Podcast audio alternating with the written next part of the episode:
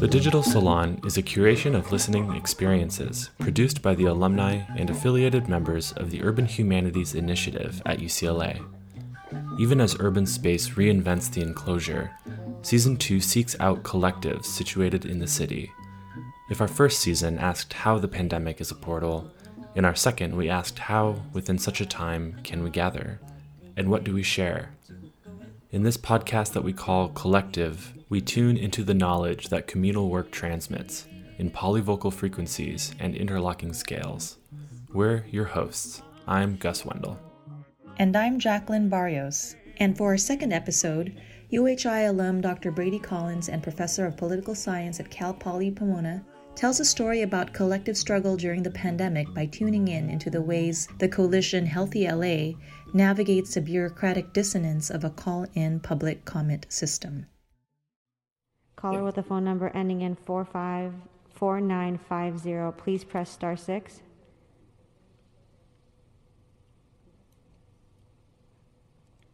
Call in user 1, please press star 6. Hi, did you call? Please state you your call name and the item you'd like to speak on. 4950? Speaker, it's very difficult to understand you. Um, okay, um, my, mm, I'm- I'd like to comment on item 43 in general public comment. Okay, so you have one minute for each, and I think you have your volume on on another device. Please turn it down. We're getting some feedback. Hello? Um, firstly, just a heads up, the phone line, we can't hear anything. The meeting audio is coming in really garbled, and so if that's why, if that, if you get a bunch of people confused during public comment, that's why. Um, I can't hear you, so I'm just going to go ahead and say my comment. Um, firstly, on item 43, I uh, just want to urge the council to move as fast as possible. Um, I don't know if these are procedural delays or lack of will on the council's part. Um, but LA residents have been watching in horror as you all have wasted over a month on this while unhoused people are dying. So please stop wasting time on house people now in hotels. Um, moving on to my general public comment, I want to urge you all to Alex.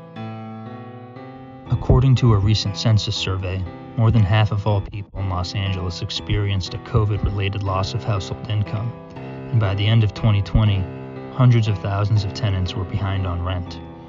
Thus, while the public health risks of the pandemic appear to be subsiding, there is an eviction crisis that looms on the horizon.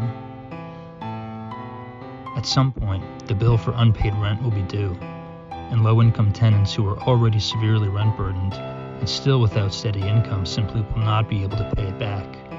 They will end up homeless or caught in a cycle of debt for years. Back in March 2020, when COVID 19 first hit California, a network of organizations across Los Angeles County came together with the shared concern for how best to address the social and economic impact of the pandemic. The group called themselves Healthy LA and quickly established a recurring set of weekly Zoom meetings to organize a campaign for the city of LA to, quote, cancel rent.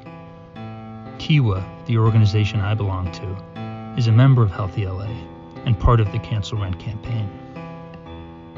Because public meetings of government bodies have turned remote, one of our tactics in Healthy LA is to call in and provide public comment and demand the city take action to protect tenants. I'm on the line waiting for my turn to speak. I've got my script in front of me and the meeting's agenda so I know which items to comment on. I've noticed that during the pandemic, and especially in the wake of the killing of George Floyd, Angelenos have become particularly civically engaged. The public comment portion of some of these meetings can last as long as two or three hours. Because the pandemic has touched so many lives in so many different ways, there are literally hundreds of people calling in each week to comment on one, two, or sometimes several agenda items. And yet they are often plagued by technical difficulties, making it difficult to hear and participate in the meeting. Some folks just call in to share their frustrations. Sometimes the frustration turns into anger and even hate. In listening to the public comments each week, it's upsetting to hear so much pain in the voices of my neighbors, but I also grow weary listening to what seems to me like misplaced or unproductive hate speech. Whether I get a chance to speak myself or not, I often end these calls wondering whether our message is getting across, whether our collective is being heard, being recognized. To help me think through these dynamics, I spoke with a friend and colleague of mine, Carla De Paz, who co founded an organization to help respond to the COVID 19 related economic crisis. Can you describe CPC and how CPC first got involved with Healthy LA? Like, what, like thinking back to that moment, like what, what was going on? Okay, yeah. So the Community Power Collective, also known as CPC, um, we're a small grassroots um, organization based in East LA, Boyle Heights, but we do work across the city. But we organize with tenants, we organize with uh, workers in the informal economy, most notably street vendors, but also um, mariachis in Boyle Heights to win community control of land and housing and a solidarity economy. You know, we we exist because of crisis and need, like early in in the in 2020, like right before the pandemic hit. It was hard. It was really hard uh, because none of us had a lot of like experience with, you know, forming a, a new entity. We didn't, as organizers, we didn't get paid to work from May to August. So we were volunteer organizers. Um, and so it was right at the beginning of the pandemic. It was right like when folks were really scared. Folks were losing their jobs. Our community members were losing jobs. And there was a meeting one night, like one evening, like at eight o'clock, that that LA Voice kind of held down, organized, and a lot of us jumped on. And that's when the idea came about. You know, like even with street vending, like we were worried about the the crackdown on street vendors, but the biggest concern street vendors had was their rent. They were just like we're yeah we're like we we don't want to get tickets but what's worrying us the most is that we can't work and we can't pay our rent. So it definitely felt necessary to ask us to have a space um, where that issue was was what we were to be working on. And like movement building around this idea of cancellation of rent and that there was a lot of other cities a lot of organizers saying like this is what our, our communities also need. And and it's been building like the past year we've been building towards actually having like real policy platform real strategy around something that like right off the bat the city council said is not is not possible. Caller with the phone number ending in 7719 please press star 6 yeah it's eric Preven uh, i'd like to speak on the available items and, and also report that we've not been able to hear a lot of the meeting, which to me meets a falls beneath the standard fall. I don't know. You know, Mr. Ridley Thomas likes to make big. So, so thank you, Mr. President. Thank you. So the items that are open are 1, 19, 22, 36, 38 through 43, the Rule 23, and then general public comment. So you have three minutes followed by one minute for general public comment. Please stick to the items.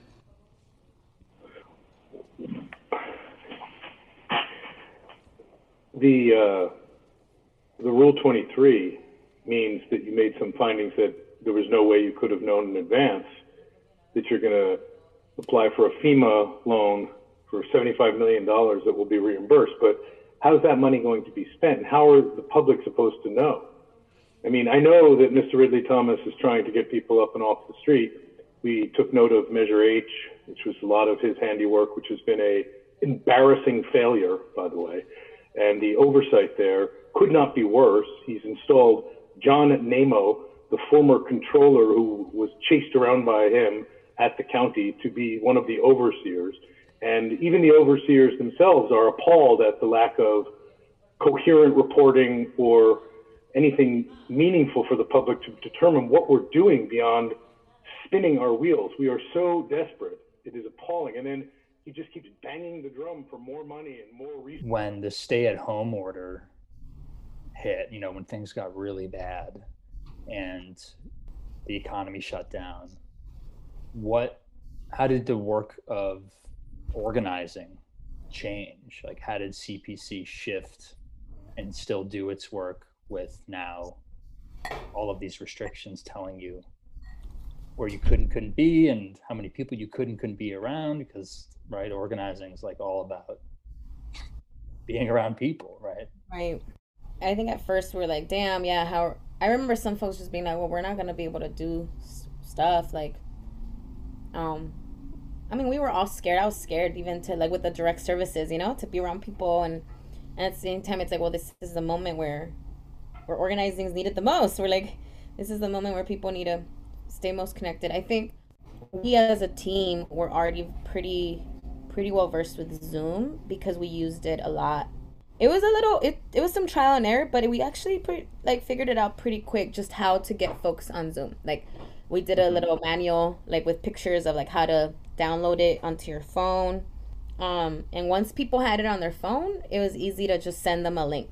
What's been harder for us is like the digital organizing it's still not that easy for our community for community members to call in to city hall. It's really hard like those systems.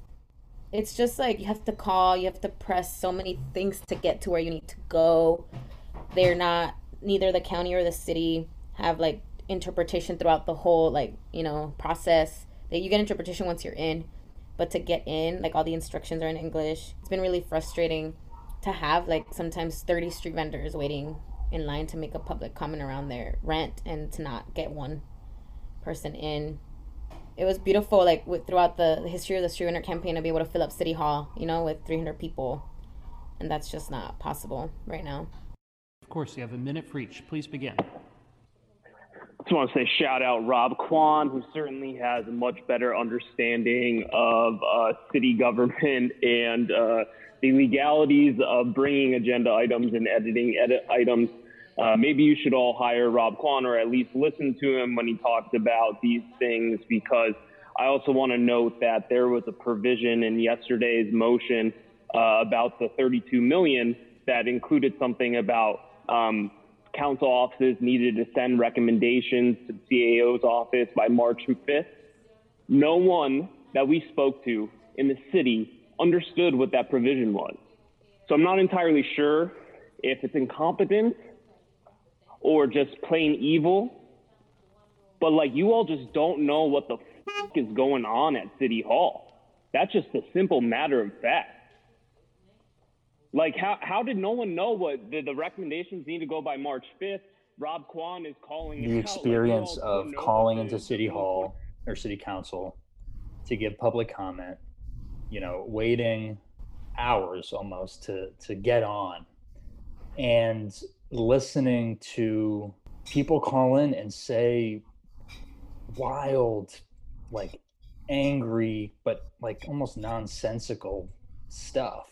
And then uh, they shut down public comment because people were using racial slurs and like people that are not related to what Healthy LA is calling in for, other people are calling in for. But it just made me think about like our collective but then how maybe the city council like views all of these like voices calling in as just this like muddled collective that they can't really differentiate between because it's just all of these angry voices and like worrying that like our message gets lost and all of this anger yeah. and, and public comments of, of other people like how, how do you think about that like dilemma of we're trying to do this like digital organizing advocacy and and like we're we have to force it through this crazy context and yeah.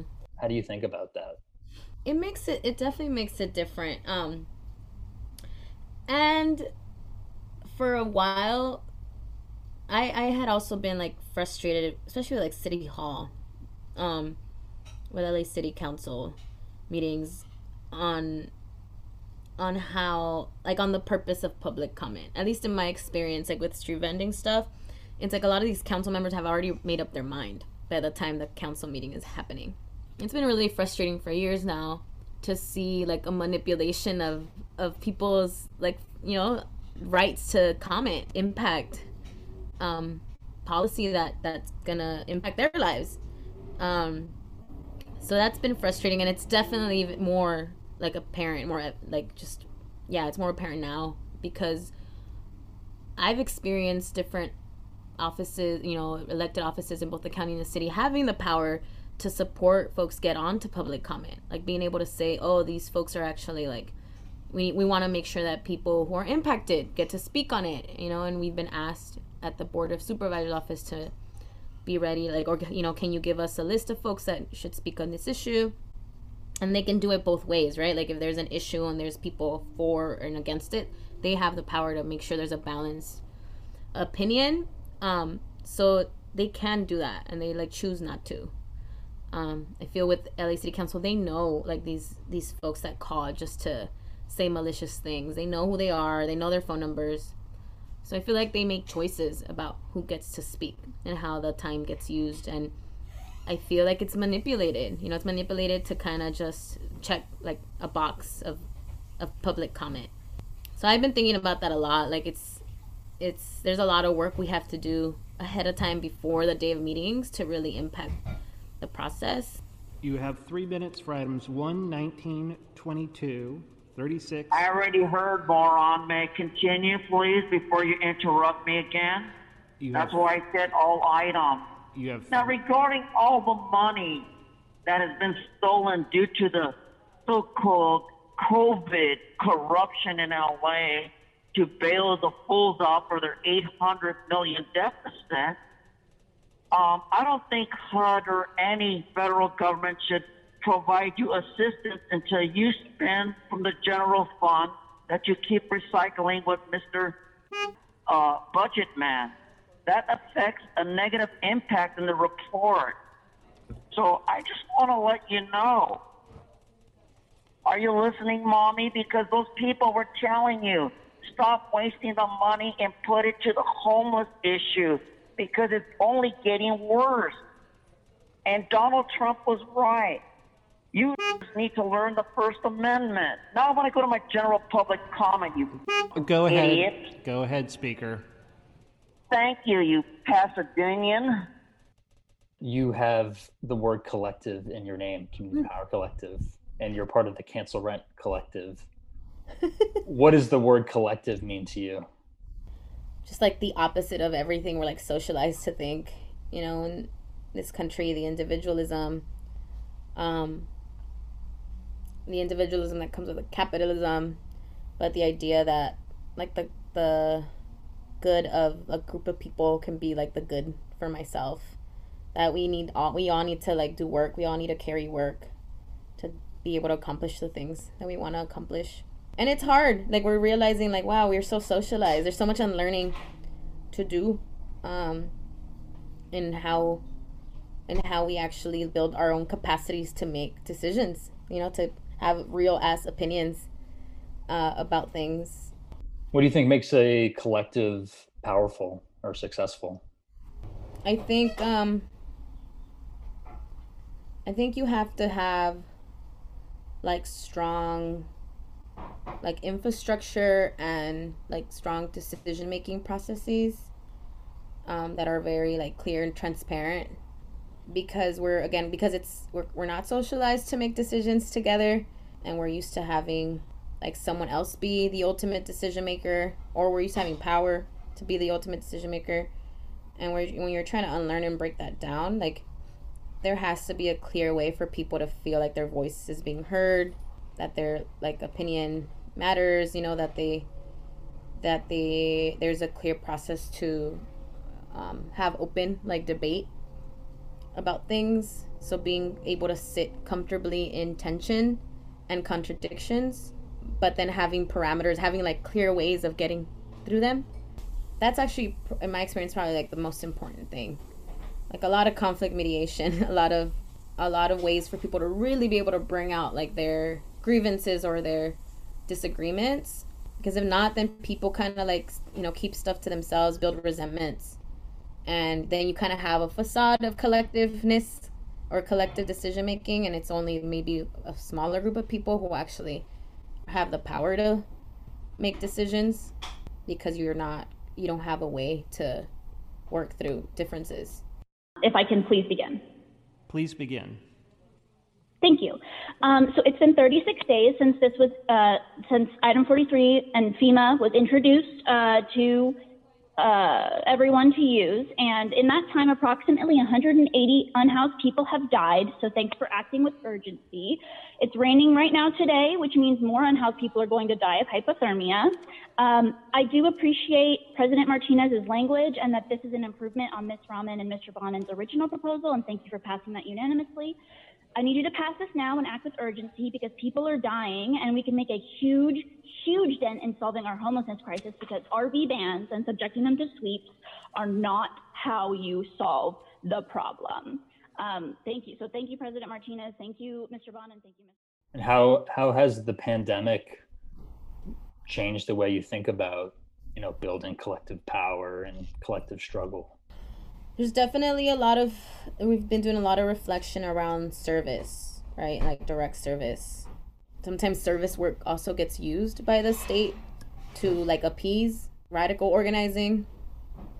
But this pandemic was like it was just very very needed. Like it there was no getting around it. There was no um, way to like folks were in need. Folks are dying.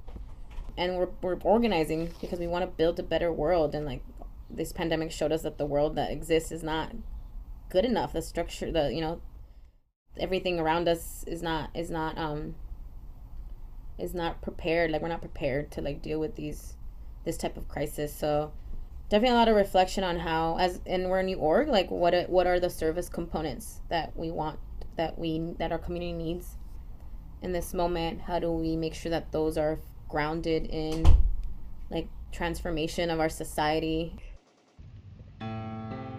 I'm humbled by my conversation with Carla. I understand that organizers like her are doing the tough, often unacknowledged work of channeling and mobilizing anger and frustration in a strategic way in order to effect change. I'm fairly certain she is on hold like I am right now, waiting for her turn to speak. Any moment now. Patience, I tell myself. Okay, that concludes um, public comment for today's meeting. Tune in next week for the next episode of the Digital Salon podcast, The Collective. To discover the archive behind this episode, visit our website, digitalsalonpodcast.org. It's alright. It's so sweet. It's alright. It's alright so sweet. It's so